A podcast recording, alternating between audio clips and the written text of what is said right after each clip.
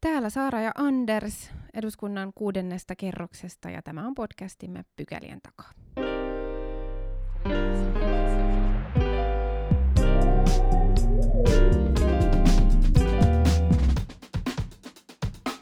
Täällä me taas ollaan, ei kuudennessa kerroksessa tällä kertaa, vaan pikkuparlamentin eh, kabinetissa, jonka puulahiemä aina unohda Jalava, Jalava kabinetissa. Eh, on, eh, on eläinten viikko. Kyllä, ja sen kunniaksi myöhemmässä vaiheessa podia puhutaan eläinpolitiikkaa. Hmm. Mutta sitä ennen ensimmäisen pykälän ja kyselytunnin aiheisiin. Kyllä, tota, tällä kertaa Maria Ohisalo ei ollut paikalla, niin ei, ei päästy nauttimaan siitä, että, että kymmenen kertaa kysytään Maria Ohisalolta, että, että onko laiton, laitonta, vaan mentiin toiseen opposition mieliaiheeseen, EU-tukipakettiin. Joo, kyllä. Ja hallituksen EU-linjaan, erityisesti talouspolitiikan osalta, ää, jonkin verran piti kyllä toistoa harrastaa opposition tälläkin kertaa kysymyksissä. Nimittäin ää, kun mentiin tähän ää, valtiovarainministeri Saarikon allekirjoittamaan kirjeeseen, jossa Suomi lähti mukaan ää, kahdeksan EU-maan vastuullisemman talouspolitiikan linjalle, ää, niin pääministeriltä jouduttiin kysymään useampaa kertaa, että onko tämä hallituksen linja vai, vai onko tässä ainoastaan valtiovarainministeri Saarikon allekirjoitus nyt tälle, tälle tavoitteelle. Ja ei se nyt ehkä aivan kirkkaaksi tullut vieläkään. Ei ainakaan aivan helppoa tuntunut pääministerille olla todeta, että, että tämä on niin kuin hallituksen yhteinen näkemys. Joo, tota, voipi olla, että mä kuuntelin huonosti, koska mun mielestä se oli aika selvä, ja, ja tota, mutta mä oon ehkä niin tottunut siihen, että, että, tota, et, että, että, että joskus sanoma ei mene perille, niin, niin ehkä siinä on jotain sellaista, sellaista tota, ehkä tul, tul, tulkita erimielisyyttä, mutta joo, sinänsä hän, hän tietenkin voi ajatella, että, että kyllähän tietenkin oppositio tietää, tietää sen, että, että hallituksen puolueiden tai tässä kokoonpanossa on niin tiettyjä nyanssieroja varmaan sen suhteen, että miten katsotaan niin velkaantumista ja, ja, ja, ja ehkä jossain määrin näitä, näitä yhteitä vastuitakin. Mutta kyllä se mun niin sinänsä ihan selvästi kävi ilmi, että, että, että Sanna Marin siinä sanoi hallituksen olevan, olevan Annika Saarikon mm. uh, kirjeen takana tai sen kirjeen takana, johon Annika Saariko sitten laittoi, mm. myöskin, laittoi myöskin nimensä. Useamman kysymyksen ja. se kuitenkin vaati ja sinällään kysymykset oli oikeutettuja, nimittäin tämän kirjeen julkaisemisen jälkeen hallituspuolueiden riveistä kritisoitiin tätä Joo, siis se on totta, se on totta että tota, eduskunnasta kritisoitiin, että ei, ei toki ministeriöiden, ministeriöiden suulla, mutta siitä näkökulmasta hyvä, että, että, että tähän nyt tuli korjaus, koska munkin mielestä se oli ihan hyvä ja paikallaan, että, että, että hän oli siinä, siinä mukana. Saksa sen sijaan ei ollut. Hmm.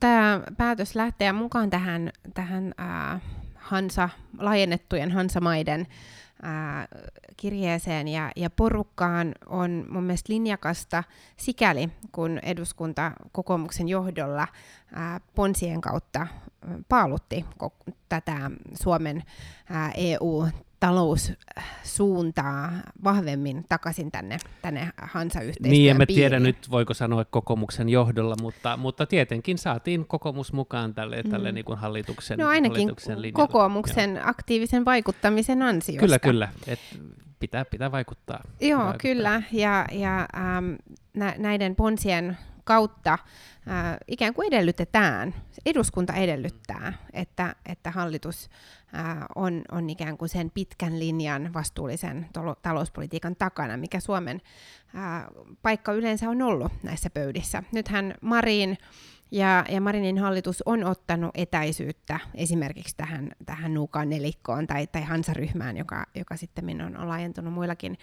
ää, mailla, mutta va- varmastikin nimenomaan eduskunnan ponsien kautta hallitus on nyt palannut tähän, ja, ja pääministerikin sen nyt viimein sit kyselytunnilla sanoi ääneen.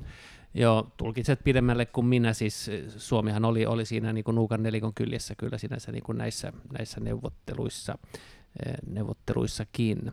Mutta tota, siis tämä koko jut, keskusteluhan lähti sitten enemmänkin liikkeelle, ei, ei tästä niin kuin detaljista, se tuli, tuli, tuli toki mukaan siihen keskusteluun siihen myöhemmin, mutta, mutta siis lähinnä puhuttiin tai aloitettiin keskustelu ihan, ihan kyseenalaistamalla käytännössä nyt sitten tämä elvytys, elvytyspaketti kokonaisuudessaan, ja, ja, ja siinähän tietenkin kritiikki, niin kuin aikaisemminkin, kohdistuu siihen, että paljonko Suomi antaa ja paljonko Suomi saa. Ja ja hassuahan tässä on se, että mitä paremmin meillä menee, niin sen vähemmän me saadaan. Ja vielä hassumpaa ehkä tässä kritiikissä tai vielä, vielä hassumman tästä kritiikistä tekee ehkä sen, että, että perussuomalaiset, jotka tätä erityisesti on kritisoinut, niin he erityisen kovasti vaativat sitä, että nämä, nämä niin talouden selviytymisen kriteereitä vahvistettaisiin. Eli käytännössä, jos perussuomalaiset tai itse asiassa kokoomus olisi ollut siellä neuvottelu, neuvottelemassa, niin Suomen saanto olisi ollut huomattavasti pienempi. No eihän tätä pakettia sinänsä pidä ihan niin kuin kirjanpitoharjoituksena katsoa, mutta tämä on ehkä, ehkä niin kuin hyvää tällaista niin kuin kuluttajavalistusta, jota kannattaa aina silloin tällöin nostaa esille. No niin, sitähän me ei saada tietää, että minkälainen se neuvottelutulos olisi ollut, jos kokoomus esimerkiksi olisi ollut neuvottelemassa, mutta kyllähän meillä oli koko ajan ää, aika selkeä viesti siitä, että pitäisi olla tällä linjalla, millä Suomi on perinteisesti ollut talouspolitiikassa, ja, ja Marinin valinta oli toinen. Loppujen lopuksi eduskunta kuitenkin sitten ää, ikään kuin omalla päätöksellään palautti hallituksen sille linjalle, missä perinteisesti siis ei, meidän ei, ei, Eihän Marin niin kuin missään vaiheessa niin kuin julkisesti ollut, ollut millään, toista, millään toisella linjalla, et, ellet sitten niin kuin ajattele, että se, että, että ehkä ei oltu niin tiivisti niin kuin tämän tietyn maajoukon, joka sinänsä niin kuin ei tätä pakettia kyseenalaistanut ollenkaan, ellei se tarkoita sitä, mutta silloinhan puhutaan niin kuin ihan pelkästään niin kuin symboliikasta eikä sisällöstä, että eihän, eihän Suomen niin kuin virallinen suhtautuminen nyt vaikka näihin alijäämäsääntöihin tai, tai yleiseen niin kuin talouskuriin millään tavalla ollut kyseenalaistettu niin koko tämän prosessin aikana. Lähinnä viittasin vain siihen, kun sanoit, että jos kokoomus olisi ollut neuvottelemassa, niin, niin lopputulos olisi ollut huonompi. Ni- mutta tähän perussuomalaisten niin kuin lähtökohtaan pitää sanoa, että heillä on, heillä on kyllä taito aina miettiä jokin aasinsilta, jolla he voivat palata niille, niille kritiikeille, jotka on toistuneet ja jotka on heille ehkä luontevia. Et nythän tämä ajankohta ää, tai ajankohtaisuus tähän, tähän niin kuin tuttuun ja jo varsin juurtajakseen käsiteltyyn kysymykseen tuli tästä von der Leyenin vierailusta, joka, joka oli tämän viikon ikään kuin EU-uutinen. Joo, jossa hän kiitti tätä Suomen kokonaisuutta ja, ja ehkä, ehkä se ei varmaankaan ollut se kulma, minkä, minkä perussuomalaiset nosti esille, vaan ehkä näiden rahojen käyttö noin muuten. Et nythän sieltä Tsekimaaltakin on tullut vähän, vähän huolestuttavia uutisia siitä, missä, siitä miten, miten oman puolueryhmäni eli Alden, Alden tota, edustaja siellä, pääministeri, on, on ilmeisesti käyttänyt, tai sanotaan näin, että on ollut käyttänyt, käyttänyt näitä, näitä, tota, näitä veroparatiisiyhtiöitä myöskin niin kuin hyväkseen, että, että jos on näitä, näitä siellä tota EPPssä, niin näyttää niitä olevan Aldessakin, näitä, näitä filureja. No joo, kyllä. Joka, jokaisella porukalla on omansa.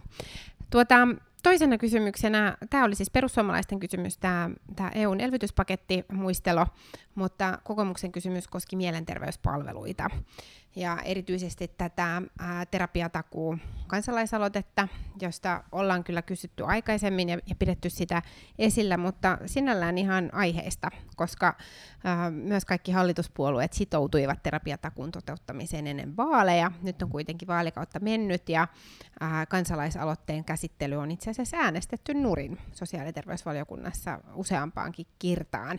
Ja ää, hallitus ei ole, ei ole edistänyt myöskään niin kuin tai tuonut myöskään omana esityksenään vastaavaa lainsäädäntöä. Joten, joten tästä nyt kysyttiin, ja koronan myötä mielenterveyspalveluiden tarve on ainoastaan kasvanut, mutta terapiatakuuta ei näy eikä kuulu. Joo, no tämä on ehkä tyypillisesti sellainen niin kuin prosessikritiikki, että, että, että tartutaan niin kuin nimeen eikä sisältöön. Että, että mun mielestä ministerihän vastasi siinä niin kuin useasti, että sisällöllisesti hän terapiatakuu tulee, mutta osana hoitotakuuta. Ja silloin, vaikka se tuntuu ehkä hassulta, niin, niin, niin terapiatakuun niin kuin alas äänestäminen vaan tarkoittaa sitä, että se tapa saavuttaa sama asia nyt on sitten hallitusohjelmakirjausten ja muiden linjausten pohjalta erilainen, jolloin tietenkin niitä ei voi lähteä muuttamaan tällaisen takia, mutta tietenkin se sisältöhän tulee tähän, tähän hoitotakuuseen sitten mukaan, mm. ihan niin kuin ministeri nosti esille. Niin, jonka käsittelyaikataulua ei, ei kuitenkaan vielä, vielä ollut tiedossa. Um, sellainen ristiriita tässä on, että hallituspuolueiden edustajat on kuitenkin tehneet vastaavia äh, aloitteita kunnissa ja, ja valtuustoissa niitä on, on ajettu, että sama logiikka ei ole kuitenkaan läpäissyt ikään kuin hallituspuolueiden näkemystä, vaan, vaan kun eduskunnassa asia ei ole edennyt, niin, niin vastaavia aloitteita on kuntatasolla viety läpi Helsinki mukaan lukien. Ja kyllä se nyt ainakin joitakin kulmakarvoja on vähän korottanut, että kohottanut, että äh, vihreiden edustajat äh, niin tulettavat sitä terapiatakuun etenemistä Helsingissä, mutta, mutta sitten äänestävät vastaavaa aloitetta vastaan eduskunnassa. Joo, mutta ehkä se nyt vaan, eikö se nyt vaan lähinnä ole se, että, että tietty, tiettyjä asioita voi tietyllä aikataululla niistä voi päättää eduskunnassa ja sitten toisella kunnassa, että nämähän on, tämähän on niin kunnan, kunnan mandaatti, että kyllähän monessa kunnassa myöskin todettiin tai tehtiin, tehtiin toisen, toisen asteen oppikirjoista ilmaisia ennen kuin tuli tämä oppivelvollisuus ja niin edelleen, että, että en mä näe siinä niin sinänsä niin, kuin niin, niin paljon ihmeellistä. Ja tulee mulla mieleen se viime, viimeinen kausi, jossa kansanedustajat täällä eduskunnassa kovasti puolsivat sotea, mikä sitten ikään kuin äänestivät nuoriin sitten omissa valtuustoissaan. Tulee esimerkiksi Ville Rydman mieleen, mieleen tota, yhtenä, yhtenä esimerkkinä. Että tällaista, joo, ehkä nyt voi tietenkin puhua ehkä, e, sanotaan näin, että, että enemmän kuin linjattomuutta, niin se on ehkä, ehkä niin kuin opportunismia, poliittista opportunismia. Niin. Mutta tällaisen niin kuin terapiatakukeskustelun osalta mä ajattelisin että se on niin pikemminkin vaan ehkä osoitus siitä, että kunnissa voidaan päättää asioita niin kuin toisella tavalla kuin sitten niin kuin valtakunnallisesti, että, että voidaan edetä myös eri tahdissa. Mm. Joo, no nyt kun mainitsit tämän, tämän sote-uudistuksen ja tämä hoitotakuuhan hän siihen myös liittyy, ähm, sitähän nyt muissakin kysymyksissä, jotka liittyy tänne sosiaali- ja terveyssektorille, mitä Kiurulle kyselytunnilla osoitettiin, niin, niin vastaus on ikään kuin se, että tämän sote-uudistuksen kautta näitä hoidetaan. No sehän nyt nähtäväksi jää, vaikka ihan hirveän hirveän suurta odotusta ei ehkä ole sille, että palvelutaso tämän uudistuksen myötä paranisi ihmisten näkökulmasta. Mutta pääasia on se, että mielenterveyspalvelut saataisiin oikeasti kuntoon. Ja, ja on se tietenkin hyvä kuulla, että hallituksella on siihen joitakin ratkaisuja ja vastauksia, vaikka nimenomaan tämän aloitteen kautta sitä ei ole edistetty. Niin, ja isossa kuvassahan hän tämä kaikki vaatii, vaatii sen, että, että niin hoitavia käsiä tulee enemmän, että nyt vaikka sitten psykoterapeutteja koulutetaan enemmän, että niiden koulutuksen kustannuksia ehkä tarkistetaan, sehän on aika kallis koulutus tällä hetkellä, ja, ja kaikkia siis tällaisia toimenpiteitä, jotka sitten loppukädessä vaativat mm. rahaa. Ja tämähän on se varsinainen haaste, että sen enempää hoitajamitoitus kuin hoitajatakuukaan ei, ei niin kuin sitä äh, ratkaise, jos, jos oikeasti niitä tekijöitä ei ole. Mutta me oltiin, istuttiin tosi tiivisti siellä tänään, tota, torstaina siirryttiin niin kuin normaaliin olosuhteeseen mun mielestä, ja palattiin normaaleille paikoillemme, painettiin taas ihan niin kuin fyysisiä nappeja ainakin niin kuin osittain, ja, ja kyllä mäkin ainakin pidin sitä niin kuin, niin kuin erikoisena, että siellä istuttiin ihan niin kuin vieri vieressä, ja tota, olkapäät kolisi toisiinsa, että se vaatii vähän totuttelua, mutta sinänsä niin kuin kiva, kiva, että porukka on paikalla. Joo, on todellakin niin kuin totuttelemista uudestaan siihen, että, että oikeasti täällä on ihmisiä, jotka pyörii ympäriinsä ja viettää samoissa tiloissa aikaa. Myös valiokunnat on palanneet nyt omiin kokoushuoneisiinsa ja, ja piti oikein miettiä, että missä se valiokunnan huone olikaan. Ja ryhmäkokous oli ensimmäistä kertaa nyt, nyt ryhmähuoneessa ja senkin kohdalta piti oikein miettiä reittiä, että miten sinne, miten sinne mennään. Mutta onhan se tietenkin hirveän ilahduttavaa, että palataan takaisin niihin, niihin tuttuihin toimintatapoihin. Joo. Ja yksi asia, mitä me siis ei ole tehty ollenkaan nyt tämän puolentoista vuoden aikana, on, on, on matkusteltu, mikä nyt ei yleensäkään ole ehkä kovin isossa asemassa tässä eduskuntatyössä, mutta, mutta valiokunnat tekee äh, parisen matkaa kaudessa, yleensä yhden lyhyemmän ja yhden pidemmän, ja, ja oma passini oli ehtinyt mennä umpeen tässä, ja mä joudun sen uusimaan ihan, ihan yksityistä matkaa matkaa varten, mutta nyt kun työ on palannut tai palamassa ihan normaaliin, niin aika monessa valiokunnassa olla nyt niin kuin pohtimassa näitä, näitä mat, matkakohteita ja mm. että, tota, että sellainenkin puoli eduskuntatyöstä niin, niin, niin, niin tulee taas mukaan se, että, että nähdään paitsi muita parlamentaarikkoja, myöskin vähän niin muita, mm. opitaan muiden kokemuksista ja, ja hyvä niin. Mm. Joo, ja itse asiassa se on ihan tosi tärkeäkin osa, että nyt kun meillä on ää, tätä kautta jo yli puolet vierähtänyt, niin eihän meillä ole ollut juurikaan mahdollisuuksia edes tutustua uusiin edustajiin tai, tai uusiin ää, valiokuntakokoonpanoihin, että ne on ollut kuitenkin tärkeitä vuorovaikutuksen paikkoja, mutta sitäkin tärkeämpi on mun mielestä kuppila. Ja tänään oli kyllä ilahduttavaa, kun kyselytuntia ennen ja myös sen jälkeen, niin kuppilassa oli sellaista perinteistä kuhinaa, mitä, mitä torstain kyselytunnin ympärille kuuluu, että sitä ei ole puolentoista vuoteen myöskään nähty. Joo, siis se jäi multa kokematta, koska mä jotenkin niin kun, joo, tulin, tulin ihan suoraan kyselytunnille, mutta pitää, joo, pitää varmaan niin oppia näihin käytäntöihin taas, että ei, ei kökötä siellä niin omissa oloissaan, vaan, vaan tulee kuppilaan, jossa nyt ei ole enää ainoastaan yksi tuoli jokaisen pöydän kohdalla, vaan jopa, jopa neljä. Nimenomaan. Tällainen kyselytunti oli tällä kertaa.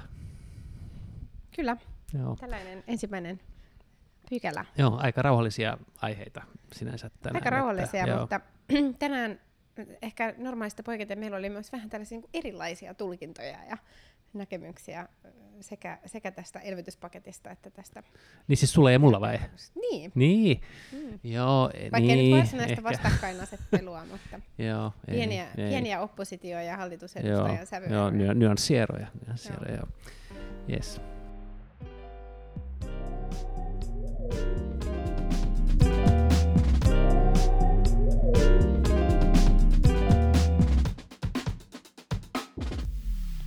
Mennään toiseen pykälään ja todellakin tällä viikolla vietetään eläinten viikkoa. Ja sen johdosta meillä on eläinsuojelu- ja eläinpoliittista keskustelua tiedossa. Vieraksi me ollaan Andersin kanssa saatu Animalian toiminnanjohtaja Heidi Kivekäs. Lämpimästi tervetuloa. Kiitos paljon. Eläinpolitiikka on semmoinen politiikan lohko, joka tuntuu aina jäävän vähän jalkoihin ja asiat etenee hirveän hitaasti, että vaikka eläinoikeuksien puolesta puhujia on ja, ja monelle suomalaisille nämä teemat on tärkeitä, niin, niin silti tuntuu, että ää, eläinten asiat etenevät vähän tahmeasti. Ja eläinsuojelulakia, eli tätä lakia eläinten hyvinvoinnista on, on nyt varsin pitkään odotettu. Miten te olette nähnyt Animaliassa, että mistä se johtuu, että nämä on niin vaikeita asioita edistettäväksi? No se onkin hyvä kysymys. Tota, tosiaan niin kuin sanoit, niin hitaasti, hitaasti edetään, että meillähän on tämä nykyinen eläinsuojelulaki on vuodelta 1996 hyvin vanha jo, ja, ja tota niin, sitä on uudistettu nyt semmoinen kymmenisen vuotta, ja juuri tässäkin kuussa odotetaan taas uutta, uut, uutta äh, versiota lausunnoille. Sitä on odotettu jo pitkään. Äh, se on tietysti niin kuin vaikea kysymys, koska se liittyy niin monen asiaan, että, että eläinten oikeudet ja eläinten, eläinten hyvinvoinnin edistäminen, että, että tietysti meillä on ruoan tuotanto, joka nojaa pitkälle, pitkälti tuotantoeläimiin ja, ja sitä kautta on niin kuin ihmisten toimeentulo ja, ja ympäristöasiat ja ilmastoasiat ja kaikki tämä nivoutuu yhteen.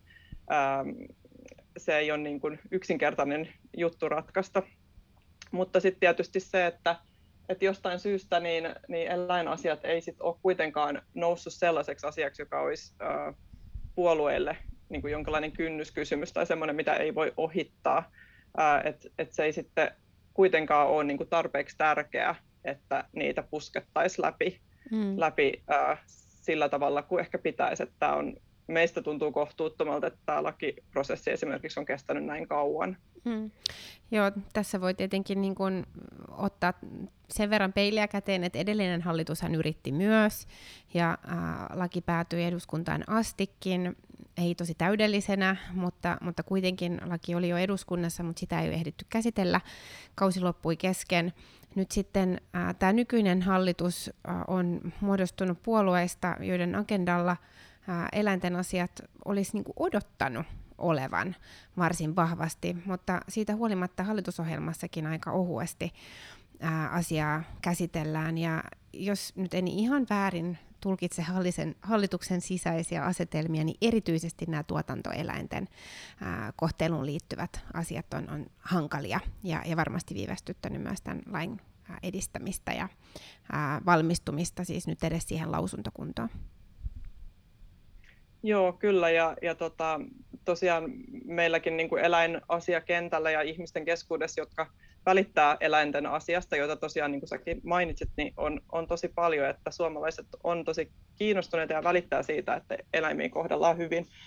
Niin ähm, jotenkin ajatus oli, että, että tällä hallituspohjalla saataisiin sitten ehkä niin kuin edistysaskelia aikaiseksi, mutta, mutta se tosiaan on ollut niin kuin pettymys, että se laki ei ole tullut vielä ulos, että me ei tietenkään tiedetä, että ehkä sieltä tulee jotain, jotain todella hyvää sitten, mutta, mutta pelko on kuitenkin, että, ja tiedot mitä meillä on, on että, että ne keskeiset kysymykset ähm, on, on niin kuin jäämässä jälkeen siitä, mitä, mitä niin kuin tieteellinen tieto tällä hetkellä kertoo äh, eläinten tarpeista ja, ja niin kuin eläinten lajityypillisen käyttäytymisen käyttäytymisen tarpeista ja, ja tota niin, myös niin kuin kansainvälisesti aletaan olla siinä tilanteessa, että, että Euroopasta päin tulee sellaisia uutisia, että, että niin kuin häkkikielto etenee tuolla Euroopan komissiossa ja komissio on, on tekemässä esitystä 2023 ää, eurooppalaisen kansalaisaloitteen pohjalta, jossa, jossa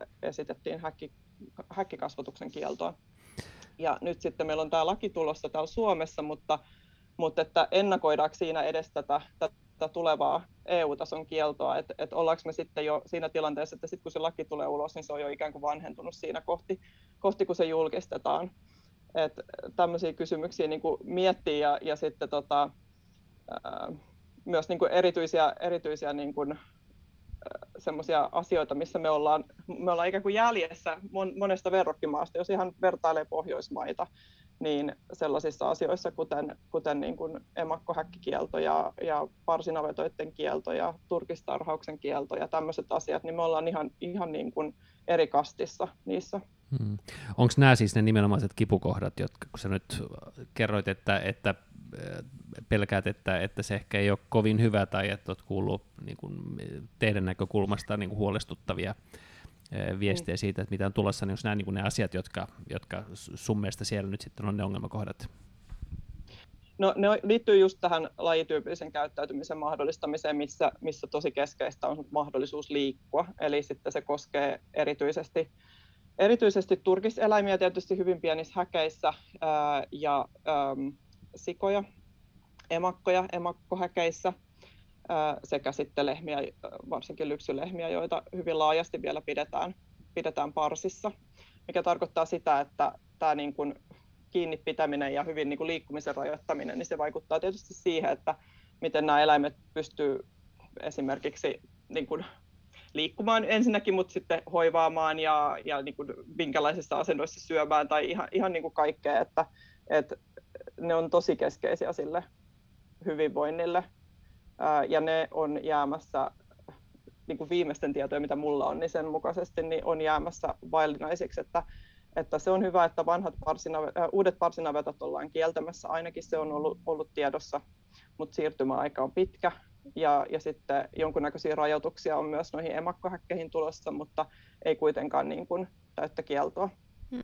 Et ne on, ja, ja turkistarhauksen osalta se, se näyttää niin kuin, ähm, no, se ei näytä kovin hyvältä se tilanne, että, että kuitenkin meillä on siellä hallituksessa kolme puoluetta, jotka on ottanut kannan turkistarhauksen vastaisen kannan, mutta, mutta silti niin kuin, siinä ei oikein tapahtunut mitään.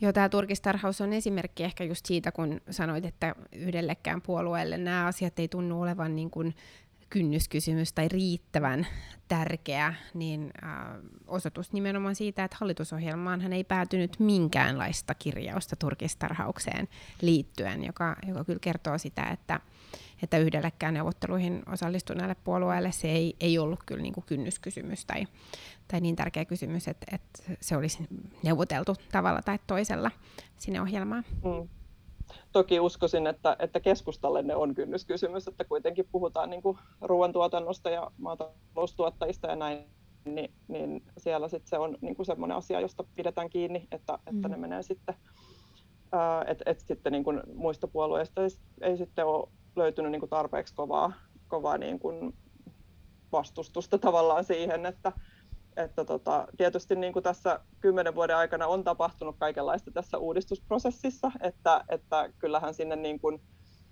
joitain parannuksia varmasti ollaan saatu, on tulossa jotain, mutta että edelleen on näitä tosiaan, niin kuin Andreas sanoi, kipukohtia, joissa, joissa ei ole niin kuin välttämättä tulossa parannusta. Joo.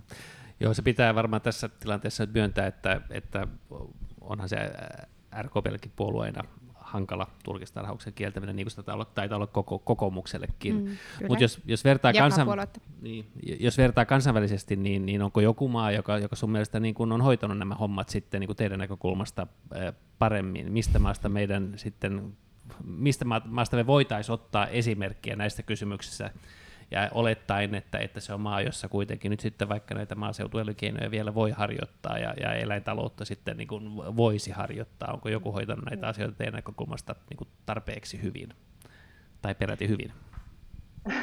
No siis ehkä jos ajattelee vaikka tuota turkistarhausta, niin sehän on niin kuin hyvin monessa maassa kielletty tässä viime vuosina on vahvistunut se suuntaus, että, että kielletään eettisistä syistä, ja sitten tietysti tämä korona on tehnyt siihen niin kuin ää, tosi voimakkaan iskun, koska, koska se on niin kuin linkittynyt siihen koronan levi, leviämiseen toi minkkitarhaus. Ja, ja siinähän niin kuin meillä on montakin maata, jotka on sen kieltänyt, jotka on aiemmin ollut isoja turkistuottajamaita.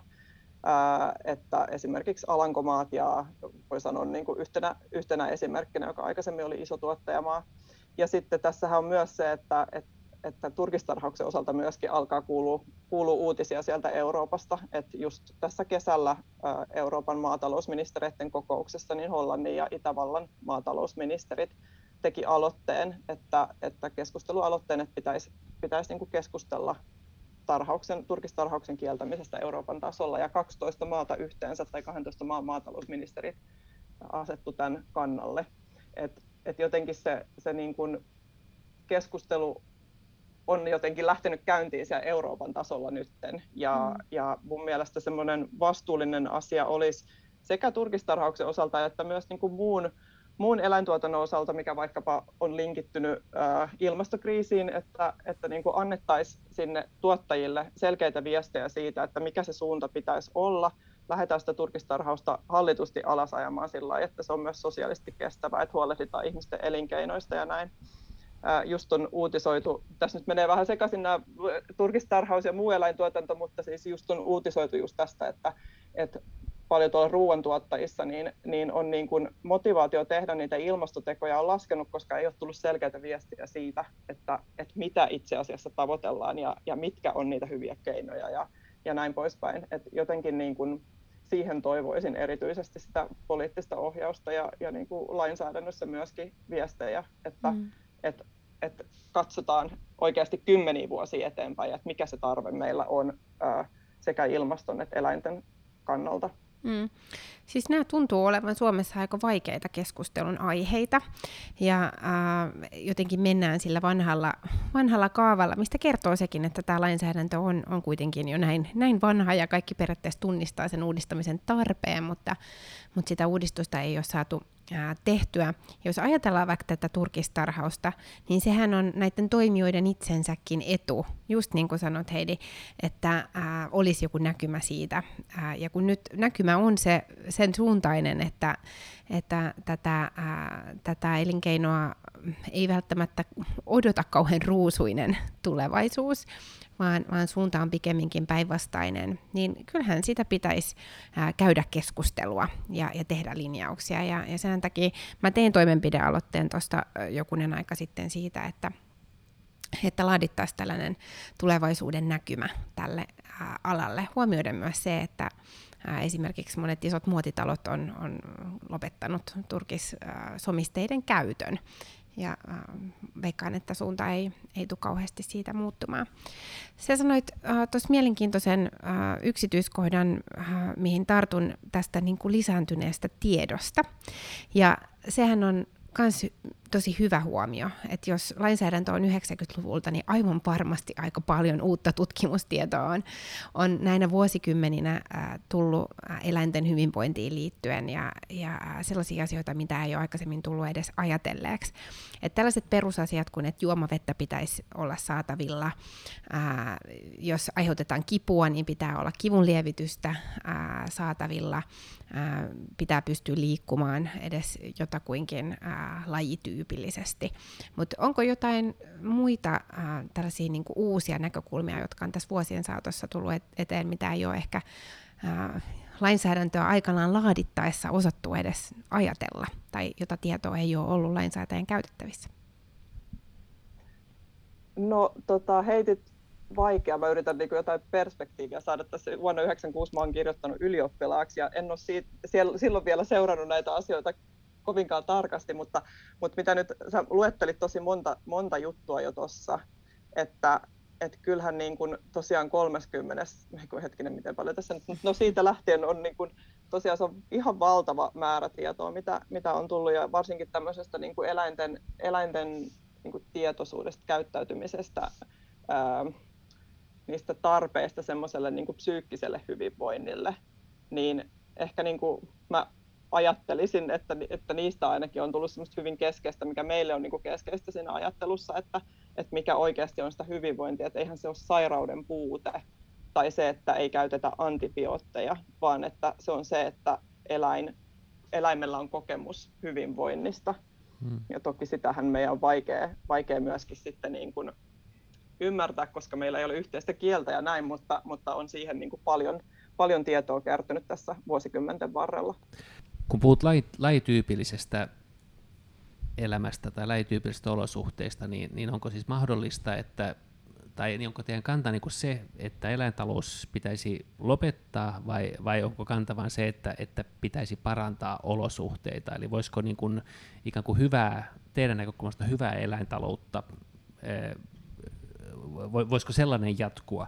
Ja jos sitten pohtii niin kuin maailmanmarkkinoita, niin, niin eikö sellainenkin, sellainenkin kuvio olisi mahdollinen, että jos nyt ajattelee, että, että, että imua kuitenkin markkinoilla on, niin jos Suomessa lopetetaan kohtuullisen hyvää, niin tuotanto siirtyy sitten maihin, jossa varmuudella tilanne on, on paljon huonompi. No ensinnäkin mä nostaisin vielä esille, tota, mitä, mistä puhuttiin aikaisemmin siitä, että miten me vertaudutaan kansainvälisesti, että me ollaan jäämässä, tai ollaan nykyisen lain puitteissa ja ollaan se uudenkin lain puitteissa ehkä jäämässä niin kuin aika, aika perässä hiihtäjäksi monessa asiassa. Ää, ja sitten toisaalta jo nyt. Ja toisaalta sitten meidän pitää huolehtia meidän omasta tontista, meidän pitää näyttää myös esimerkkiä muualle maailmaan. Että, että jotenkin kyllä sitä kautta kuitenkin se, se niin kuin se edistys tapahtuu. Ja sitten myös vielä tuo eurooppalainen kansalaisaloite häkkikasvatuksen kieltämiseksi, niin siihen liittyy myös, myös tota niin, vaatimus siitä, että Eurooppaan tuotavat tuotteet olisi niin kuin tämän mukaisia. Ja sitä myös komissio käsittelee tällä hetkellä. Et on niin kuin, onhan siinä niin kuin mielenkiintoisia ajatuksia siitä, että miten se suomalainen tuotanto sitten, jos, jos me ollaan niin kuin, ikään kuin huonomman, huonomman hyvinvoinnin tason tuotantoa kuin jossain muualla, vaikka Euroopassa tai näin. Mutta, mutta tota, mitä sitten taas meihin tulee, niin, niin me ollaan eläinoikeusjärjestö, eli, eli ensisijaisesti edistetään eläinten oikeuksia, eli, eli sitä, että, että me, me, ei olla, me ollaan sitä mieltä, että ihmisillä ei ole oikeutta hyödyntää yksipuolisesti eläimiä.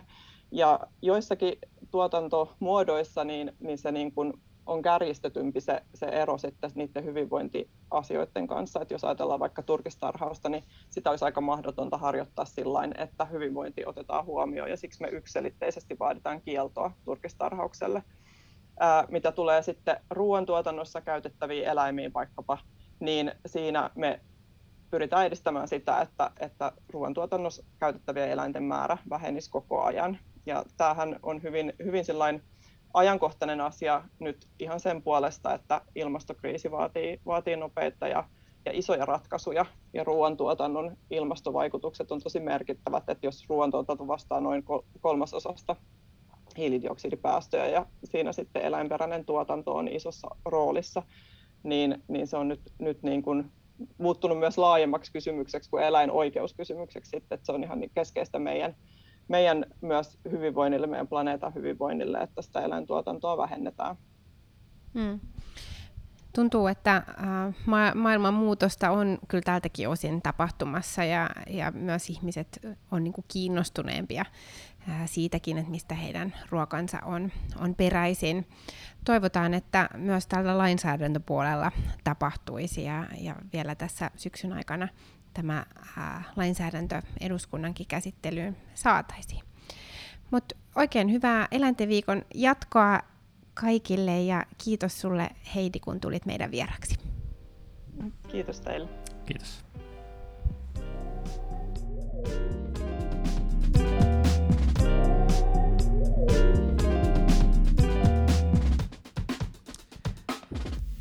Vi går till paragraf 3. Och det där, om det finns eh, människor nu för tiden i plenisalen så finns det också i våra teater och biografer. Jag var på mm. teater igår.